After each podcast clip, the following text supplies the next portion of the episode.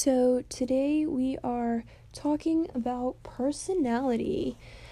So, the d- definition for personality via my computer is the combination of characteristics or qualities that form an individual's distinctive character. So, it's basically just all of the traits that form an individual and who they are and how they behave through life. It's it's just how we describe a person and how they act.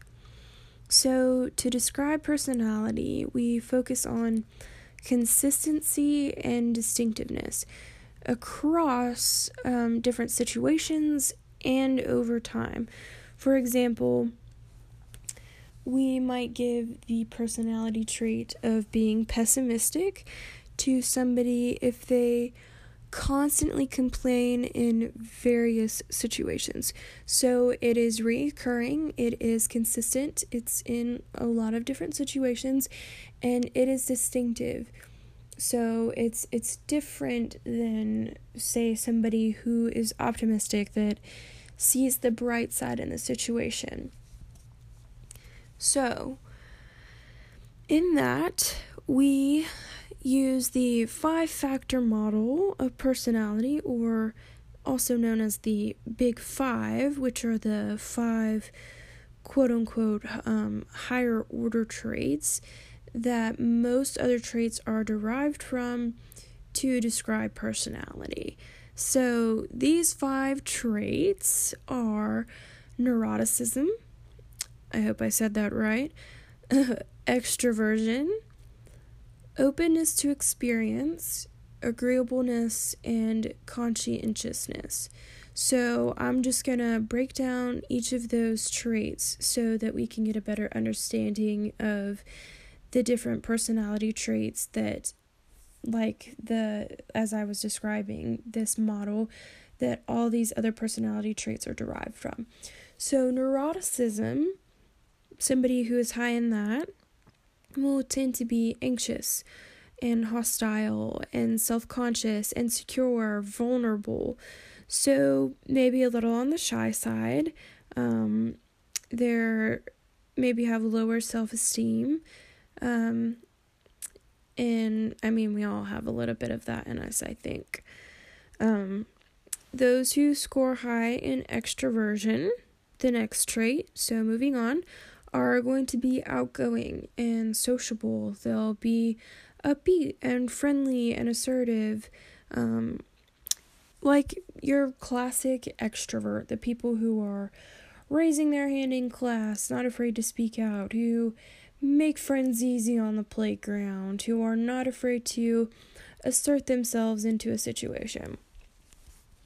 Moving on from that, the next trait is openness to experience, and that is associated with curiosity, flexibility, vivid fantasy, imagination, artistic sensitivity, and unconventional attitudes. So you're very imaginative, thinking outside the box um, people.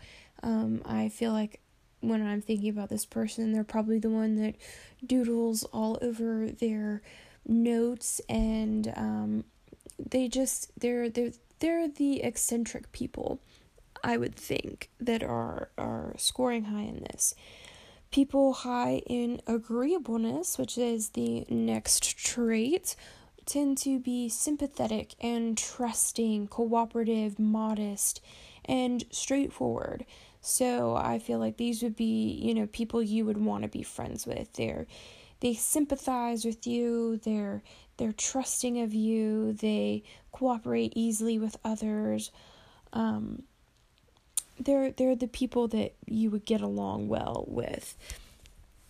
And finally, the last trait is conscientiousness. So that is associated with being disciplined and well organized. They're punctual, you know, always on time and dependable. So basically, the person that you want to be in your group if you have to do a group project. Um, these people are going to have, you know, they're labeled folders and uh, neat desk. They're always going to be on time. If you need the, to get something done, they're very dependable, um, disciplined. Uh, you know, I feel like this is the person you would want to hire for a job. Um, so, in light of all that, if I was going to describe my personality, um, we'll just go ahead with the five factor model to do that. Um, so, my view of myself, I do not think I'm really high in neuroticism. Um, you know, I'm I'm pretty I'm I'm pretty, you know, I, I have a higher self esteem. I don't think I'm really insecure or vulnerable. I'm not self conscious of myself or hostile for the most part. You know, everybody has a, a little bit of that in in them and you know, talking about these these five different traits, I really feel like each person has a little bit of it in them. You know, we're not strictly um uh extroversion person or strictly an agreeableness. Um we all have a little bit of us, but I still think I would score fairly low, even though I do have some anxious tendencies. Um, for extroversion, I think I would score fairly high. Um, I'm very outgoing and sociable, um, in you know in certain situations, uh, but that's everyone. You know, you act different in different situations, but in most situations I'm fairly easy to talk to and I will go talk to other people. I'm upbeat and it's really easy for me to make friends, which is, you know, I think about like moving to a new school and like making new friends was just not a big problem for me. So that's why I think I just um, score higher in the extroversion. Openness to experience? Um i think i'm a little bit in the middle so i'm very open to new experiences. Um i'm i'm curious. I'm really interested in traveling and going to do different things. I'm for the most part pretty flexible. Um if plans change it's not a big deal. Um but i don't think i have a very you know big imagination um or any really unconventional attitudes. I pretty in the box there. So I I don't have those out of the box tendencies that are are associated with openness to experience. So probably in the middle there. Um agreeableness.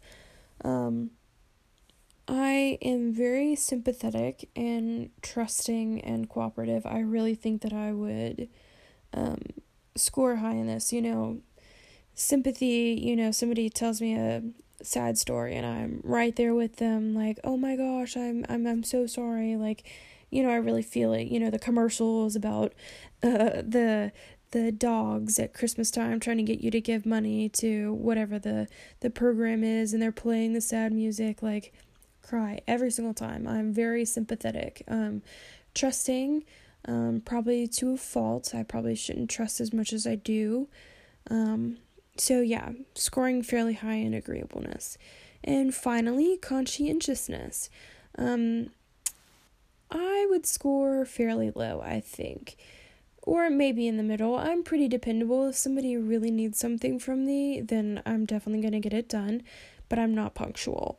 Um, I'm at least five minutes late to just about everything except school, and that's just because I already have like five tardies. Um, I'm not organized. I have papers everywhere in my book bag and on my desk at home. And um, disciplined, no. Um, I procrastinate really bad. So, gonna say probably low, but not like low, low. I know that's a really stupid way to explain it, but you get my drift. Okay, so moving on from there, I do think that most people would describe me the same way if they spent a good amount of time with me. Um, but, you know, I do think that we act differently in different situations. Um, so I guess that I guess not everyone may describe me in this way. So, you know, certain classes I'm more quiet than others, and that's just because of the environment that I guess the the classroom gives off. Like I said, we're we're moving on from that. I think I do want to go towards this, you know, do people react differently in different situations and are our personalities different in different environments and i would definitely agree with that.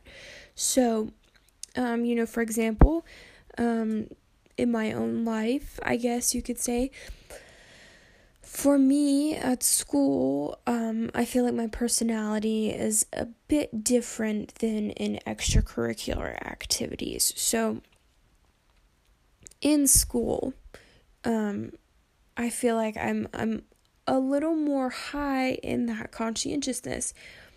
Um, I'm you know, I'm I'm a little more disciplined and punctual and dependable just because, you know, going from a behavioralist standpoint of the rewards, the reinforcements and the punishments that are given in school versus, you know, extracurricular activities. So, you know, um I might score higher in the conscientiousness because in punctuality, you know, um, I'll get a tardy if I'm late. So I'm obviously going to be a little more punctual there. Um, dependable. Um, in group projects, I'm definitely, I feel like I'm one of the people that um, other people really do want to be in a group with because I want to get it done. Um, if, if somebody needs me to get it done, I'm going to get it done. Um, and I'm a little more disciplined, you know, I'm I I want the good grade. The good grade is a reinforcement. Um so I guess I'm a little more disciplined there, even though I do procrastinate, but uh, uh, less in school. So with that in you know extracurricular activities there's not as high as a punishment for being late so i'm definitely 5 to 10 minutes late to just about everything church, clubs, anything. Um, I'm gonna be late. Cheer, um, we'll go with cheer. So in cheer, I'm five. I was literally five minutes late to just about every single practice. I know that's awful. Um, maybe not five minutes late to every practice, but five minutes late nonetheless. And that's just because my coach was a little more laid back. They didn't really care that um, I was a little bit late because, you know, at the beginning of cra- practice, nobody's really doing anything, just like talking and stretching. So, you know, I had a little more leeway uh, than in school where you're five minutes late and you get a tardy, and five tardies means your parking pass is taken away. So, um, yeah, the, the environment and the rewards definitely shape the personality and and who you are, your actions. So, moving on from there, I think um, that we can move on to the question of is our personality passed down through genetics or shaped by your environment? And based on my previous um, discussion point, I think you can already predict that I am going to say that our environment is more of an influence on our personality than genetics. Um, I definitely do think that genetics um, plays a little bit of a part in it, um, but the environment definitely um, drives it home. Um, I don't necessarily think that we should um, focus on one perspective per se. So you know, a lot of people in the beginnings of the study of psychology wanted to just be behavioralist or just be a biological um, point of view. Um, but I think to really understand a person, you have to think of it from both perspectives. So, you know, I think that anger, um, being hostile, I guess, could be passed down. Um, for example, both me and my dad are hotheads. Um, we we have kind of a hot hot temper, so I guess I score a little higher than neuroticism than I previously thought. Um, but Um, maybe that is passed down through genetics, but I think the environment um, th- really shapes that more. You know, I'm more I'm more prone to be a hothead with my family who I'm around every single day and more comfortable around and uh, probably would have less repercussions if I blow up on them than some random random stranger on the sidewalk. You know, so I think the environment definitely plays a role in that. Um, so overall, I do think it's both. Um, but I would put a little more strain on the environment. You know, when you get rewarded for something, you're going to do it more. So, telling a little joke in your group of friends and getting that little bit of laughter back makes you want to tell more because you you like that positive reinforcement. Um, whereas I don't think that genetics can really pass down a sense of humor. Um, so, with that, I'm going to conclude this little podcast on personality, and I hope you enjoyed.